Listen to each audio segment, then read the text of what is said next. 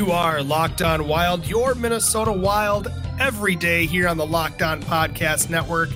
Hello, I am your host, Joe Bouley of ZoneCoverage.com, and with me is Tony Abbott of the Athletic Minnesota. Tony is back. He's back.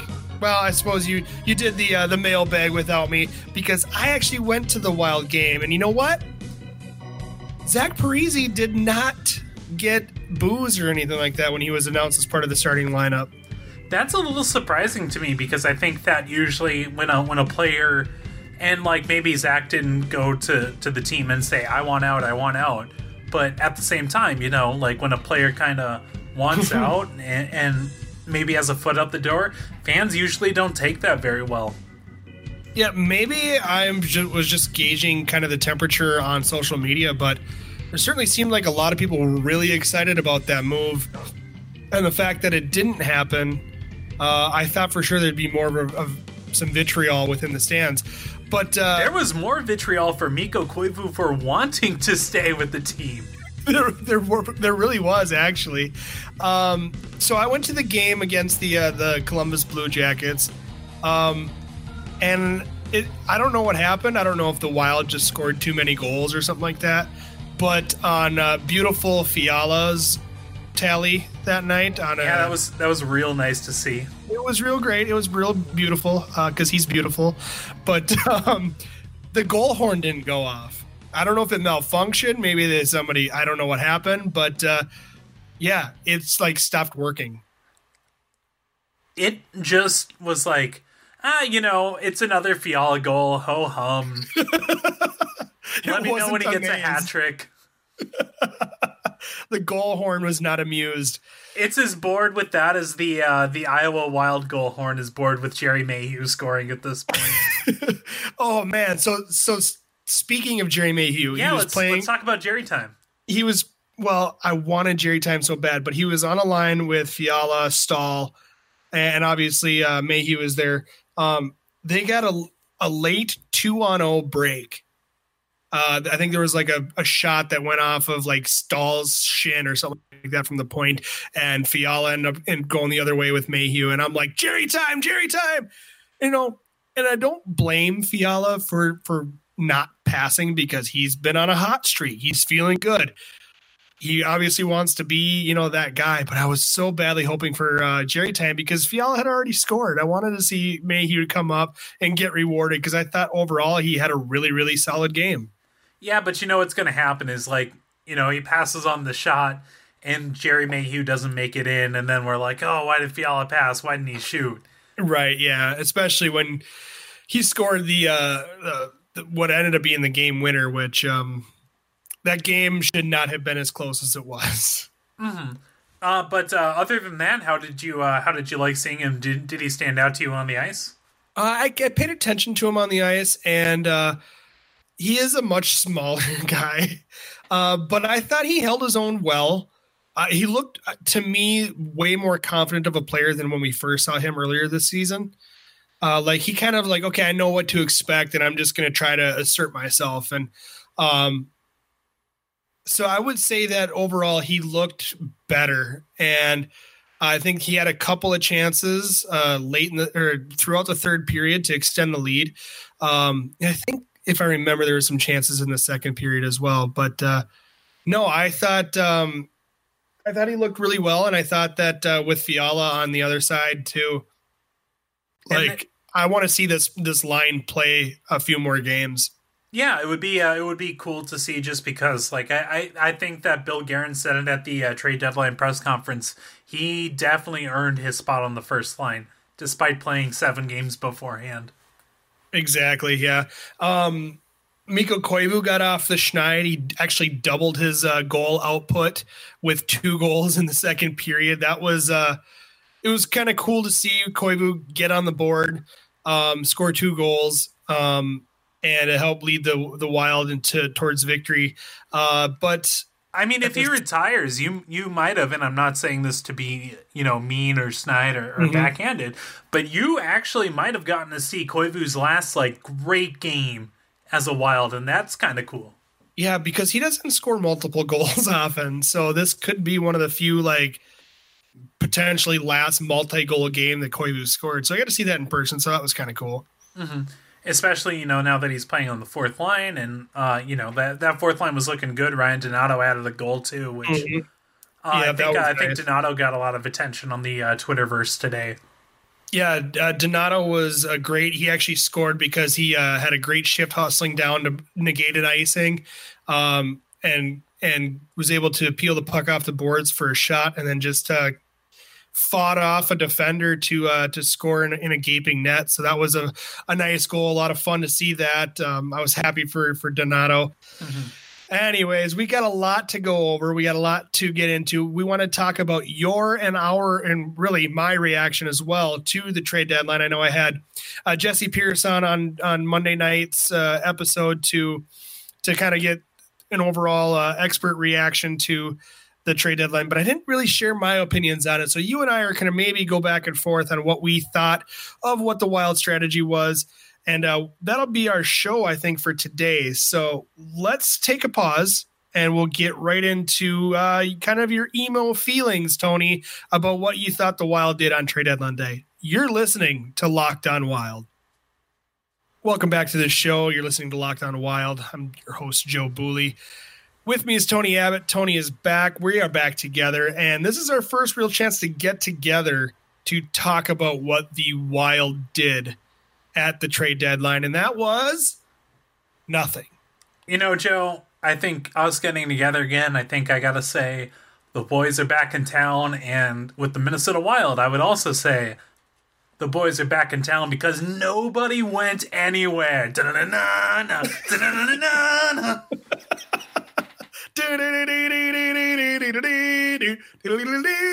yeah. No, they nothing happened. There was uh early rumor that Greg Pateryn might have been getting calls. Nothing throughout the day happened when it came to uh rumors on like Brodin and Dumba at all. Nope, uh, nothing came to fruition on on Brodin and Dumba, and, uh, and not even Foligno. Oh yeah, Foligno. It, it, sounds like there was there was never a uh, a moment where where that was considered. We can talk about that a little bit later. And sure. then the one move that it did sound had some traction to it. Uh, Zach Parise being uh, traded to the Islanders. Uh, mm-hmm. That ended up falling through. It seems at the last minute. So uh, they did nothing and I, am kind of bummed about it because you know last year at the trade deadline, and you can say you can say whatever you want as to the quality of the Paul Fenton trades and like, uh, but when it got to the deadline moves, you know when Coyle got moved for uh, Ryan Donato, you know I, I don't think they got enough for Ryan Donato, but at the same time I'm like, you know what, this is new, this is exciting. When Kevin Fiala got traded for uh, for Mikael Granlund when they when they shipped Granlund out to bring in Fiala. I'm like, okay, cool. This is new. This is exciting, and, and you know that that newness and that excitement got us through. I think. Uh, I think it got you through. It certainly got me through the sure. end of a season that was pretty disappointing and and boring on the whole. So this mm-hmm. year, trade deadline comes and there's nothing new there's nothing exciting. There were prices that were being paid like they were they they were almost giving firstborn sons away at the trade deadline.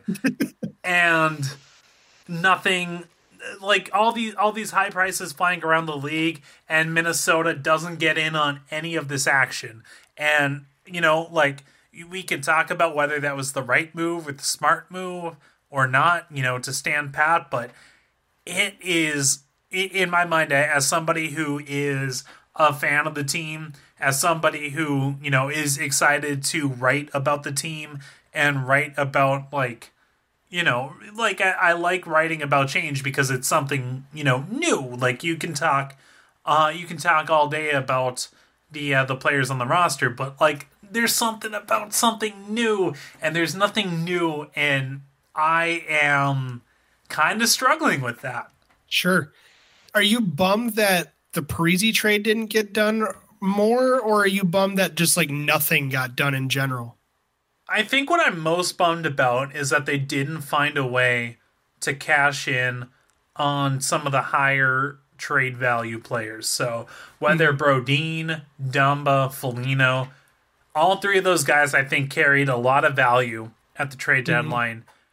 You know, when you know this was as much of a a, a, a seller's market, right? Mm-hmm. Uh you know, like it, it favored teams that were selling. Yeah, absolutely.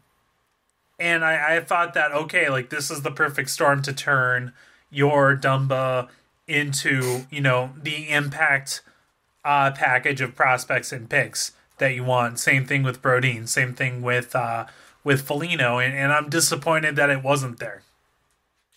I um I would say that I'm probably still happy that the trade of Parise didn't happen because I I am afraid of that cap recapture because let's say they did trade Parise and he retires, and all of a sudden that I don't I don't even remember how much exactly it is, but all of a sudden you basically got dead money and you're being penalized for it. I mean, you're hoping that with Kaprizov and Fiala, any draft picks that come up in the next five years or ten years or so, that uh, maybe not quite ten years, but five years, it's part of this five year plan that you know, hopefully the Wild will be good eventually again.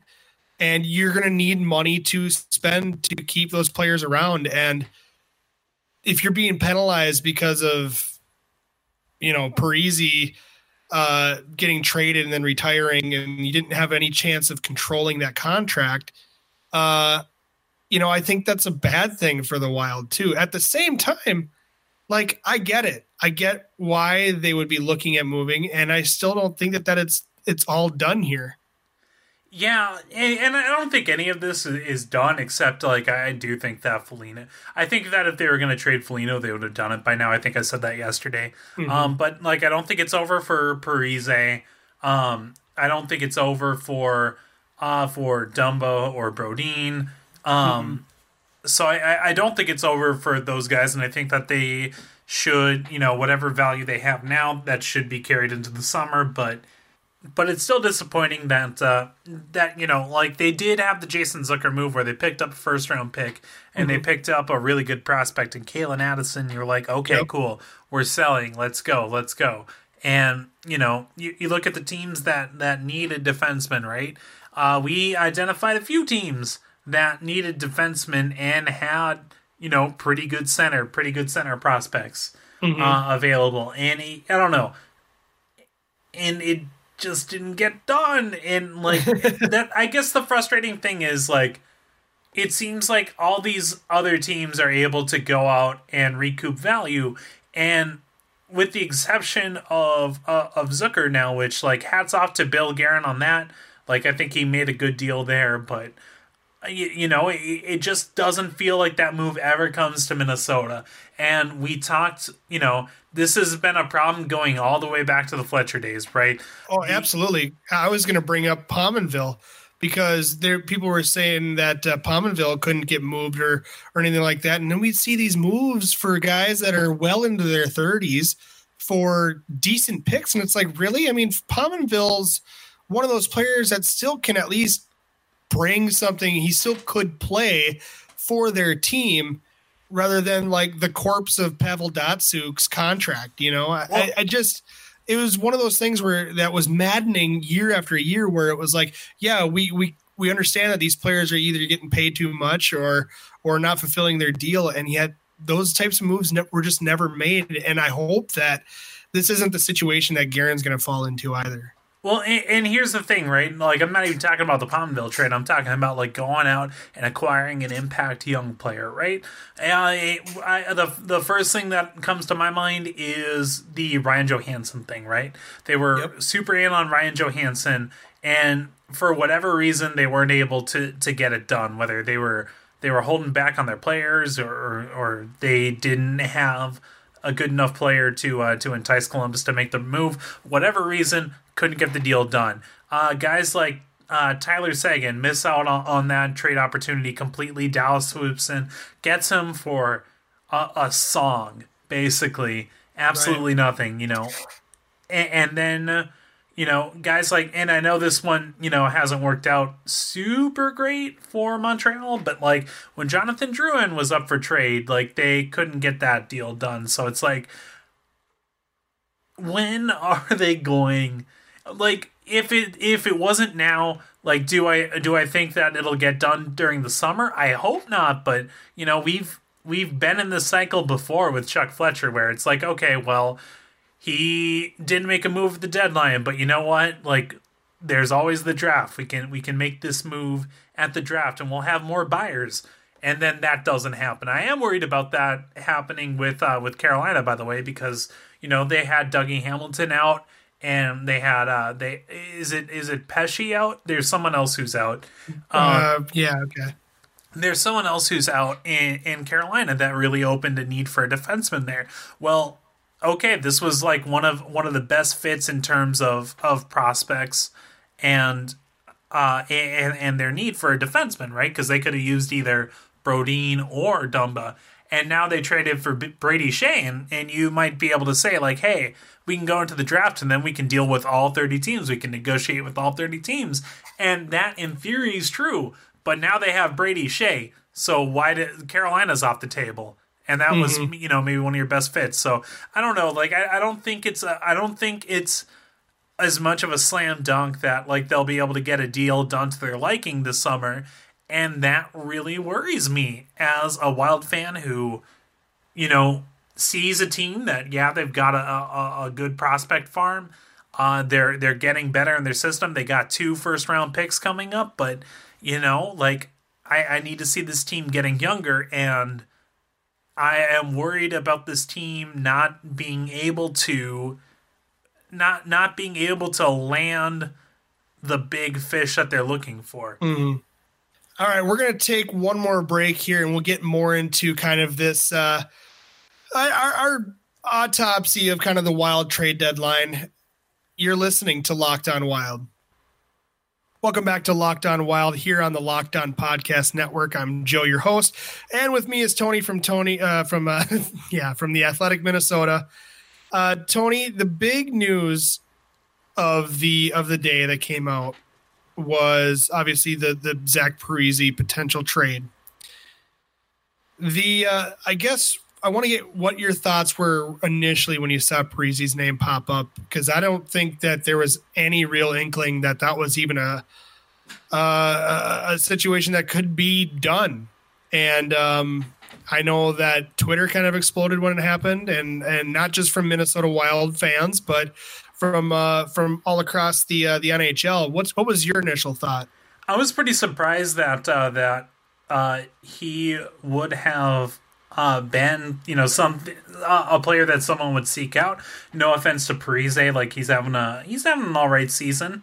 Um, you know, on pace for you know what is it, twenty seven goals. And like I said, all due respect to Zach, I, I don't want to I don't want to take away anything from him or his career, but that contract where you know you're paying seven point five million dollars against the cap potentially for the next five seasons, I did not think that that was a movable contract, and obviously some of it's offset right. by uh, taking on the onerous contract of Andrew Ladd, who, unlike Parise, who you know isn't giving you like the value of his contract, but he's giving you some value. Right. Andrew right. Ladd is making slightly less for a couple less years, but he is giving you no value on that contract whatsoever. So. I, I was I was pretty surprised that they wanted to do that. Like you said in, in the last segment, uh, they're risking a serious amount of cap recapture when if and when Zach Parise would retire, if he right. like flat out retires rather than goes say on LTIR or has some sort of injury that puts him on LTIR, which uh, Roberto Luongo did last year, uh, Minnesota would be slammed with a, a, ridiculous amount of cap for capture. I think if he does it in the last year, it's like nineteen million dollars. So uh, there's a lot of risk in that trade, and that's probably why they didn't make it. And as far as I can tell, and as far as what's been reported, I don't know if there was enough value. Um, it sounded like at one point, anyway, there was a first round pick. Maybe uh, that's what Russo. Was kind of feeling out.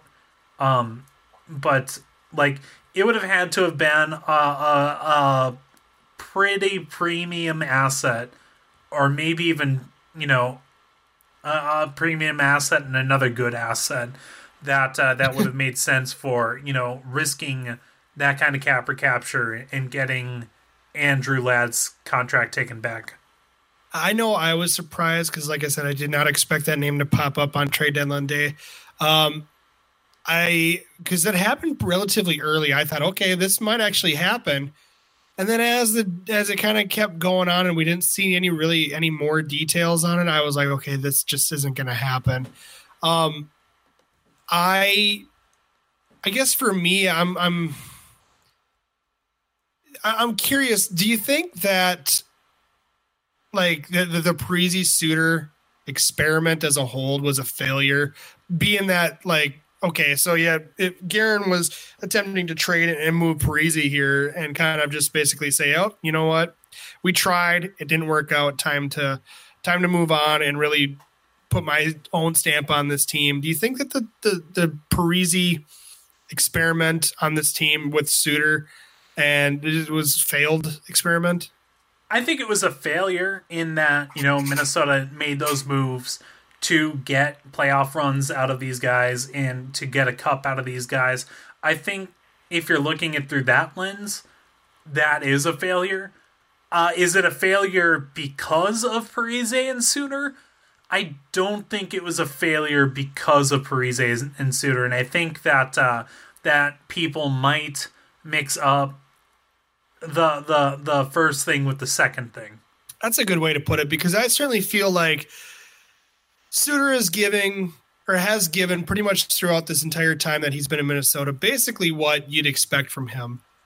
Um, and Parise, when he's been in, has been fairly solid. There's been some dips here and there. Certainly not what he was with when he was a part of New Jersey, but um, I think like just when you look back on the decade, because I know we did kind of the all decade uh, look back on, on one of our f- first couple of shows here on uh, on Locked On Wild, but you look back at the decade and it just doesn't feel like it feels like a lot of unfulfilled promise uh, and and potential that the, some of those teams could have had.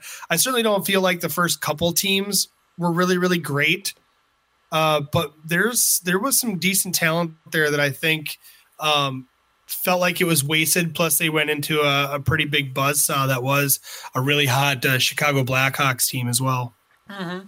And you know, I, I, think part of the part of the problem is, is one you're relying on, on, these young players, the Charlie Coyle, uh, Nino Niederreiter, Mikael Granlund, Jason Zucker generation. To you were counting on one of those guys being stars, and that didn't happen. I mean, this also extends to Matt Dumba and Jonas Brodin, right? Like you're looking for one of those guys to be game changers and supplement Parise and Suter, and that never happened, right? And then I, I think the other big culprit with that, and like I'm not going to blame any of those individual players, like you know they were as good as they were, and mm-hmm. you know I, I don't uh, I don't doubt their effort and, and, commitment to the team or anything like that. But then you look at uh, you look at Chuck Fletcher, right? and yep. his ability to uh, one bring in pieces around that young core and uh, and Parise and Suter, right? And Koivu. Mm-hmm. And you know, there were some there were some wins there, right? Uh, there was uh, the initial trade for Jason Pominville. I think that was a win. I think the Eric Staal contract was a win, but on the whole, you know, there there are were some pretty big mistakes in terms of salary cap blunders, in terms of not being able to acquire the right players at the right time, right?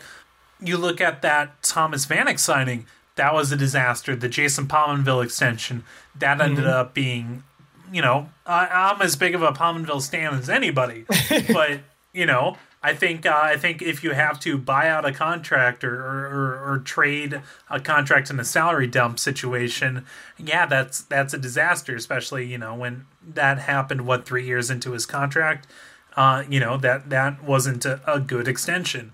Or um, let's see, like what else? Uh, Niklas Backstrom getting extended for for yeah. the, that last contract that was on Fletcher, and he gave him a no move clause, and then you know, the trades didn't work out. Matt Moulson doesn't work out. Chris Stewart doesn't work out twice. twice. Uh, but uh, but the first time, you know, for Right. for a real asset in a second round Mhm. pick, uh, he wasn't. You know, we talked about him not being able to get the job done via trades. Uh, and and then I think the uh, I, think the big one- too yeah. is uh, is not being able to get the job done with Kaprizov, and I think. I, I I don't think those things are things that you can blame Parise and Suter on. So, like, if you're asking me, like I said, if you're asking me if the Parise Suter era was a failure, I will say yes, it was a failure.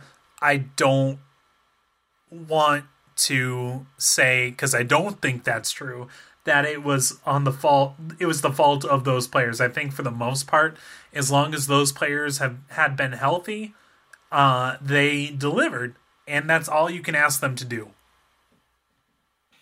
I would say yeah, because when these contracts were first signed, we knew going into it that yeah, at the tail end, and here we are at the tail end now. We there's light at the end of the tunnel. We're talking about five years left.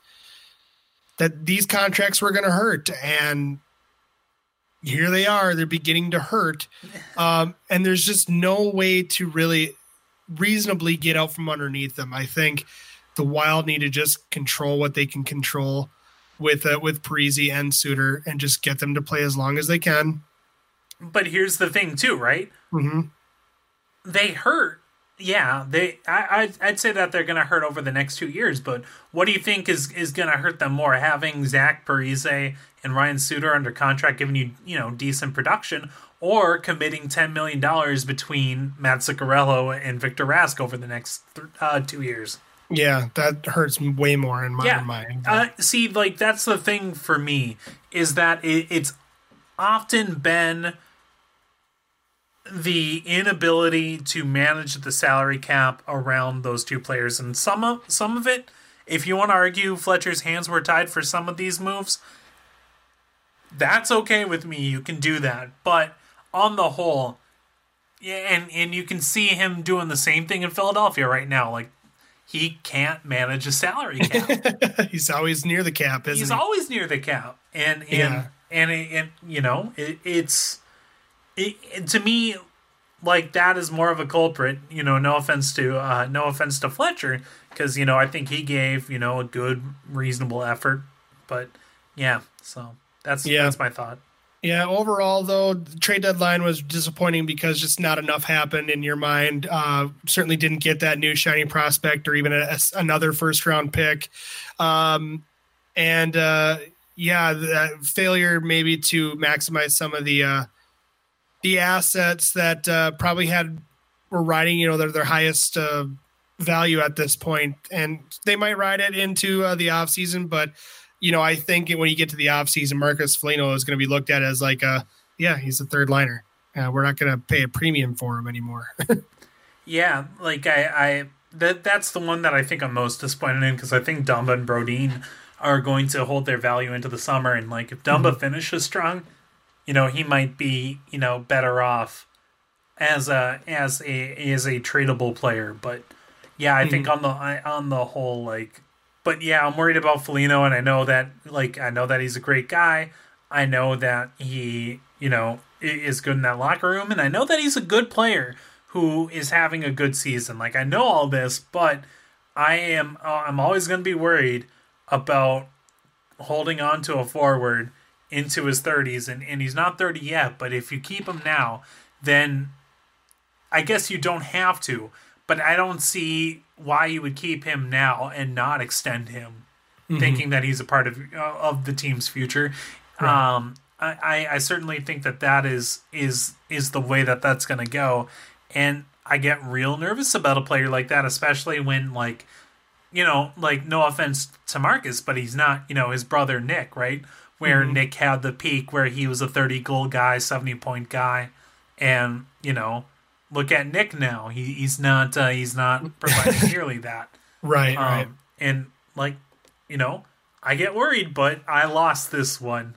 Not that I had Sure. any say to begin with, but I lost Marcus Foligno. I, I lost the battle of Marcus Foligno. You recently had an article come out on the uh, Athletic Minnesota about Kevin Fiala. Do you want to talk a little bit about uh, kind of what you talked about in the article? He's good.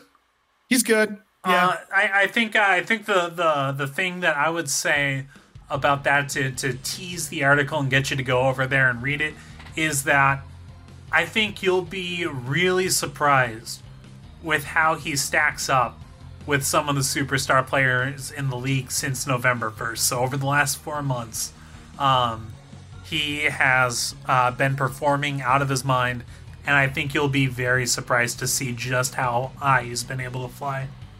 How else can they find you, Tony? Oh, oh wow. Uh, in addition to uh, the Athletic Minnesota, you can find me on Twitter at OhiTony. And you can follow my work on zonecoverage.com, as well as follow me on Twitter at JoeBoo15. And that's going to do it for today's episode. If you liked today's episode, please, please hit that subscribe button so your device sends you uh, sends you a new show every time there's a new episode without having to do any extra work. Uh, please leave a review and a rating on Apple Podcasts or Google or whatever podcast service you use. It does help us out to get found by other wild fans such as yourself. You can follow the podcast on Twitter. Just look up at Locked On Wild. You can also get in touch with us via email. Just email us at lockedonwild at gmail.com, especially for those uh, listeners' choice uh, Friday episodes that we like to do. Um, definitely get those topics in, as well as uh, any mailbags as well. Thank you for listening to Locked On Wild, and be sure to check us out every Monday through Friday because we are a daily podcast to stay on top of everything revolving around your Zach Parise trade rumors every day.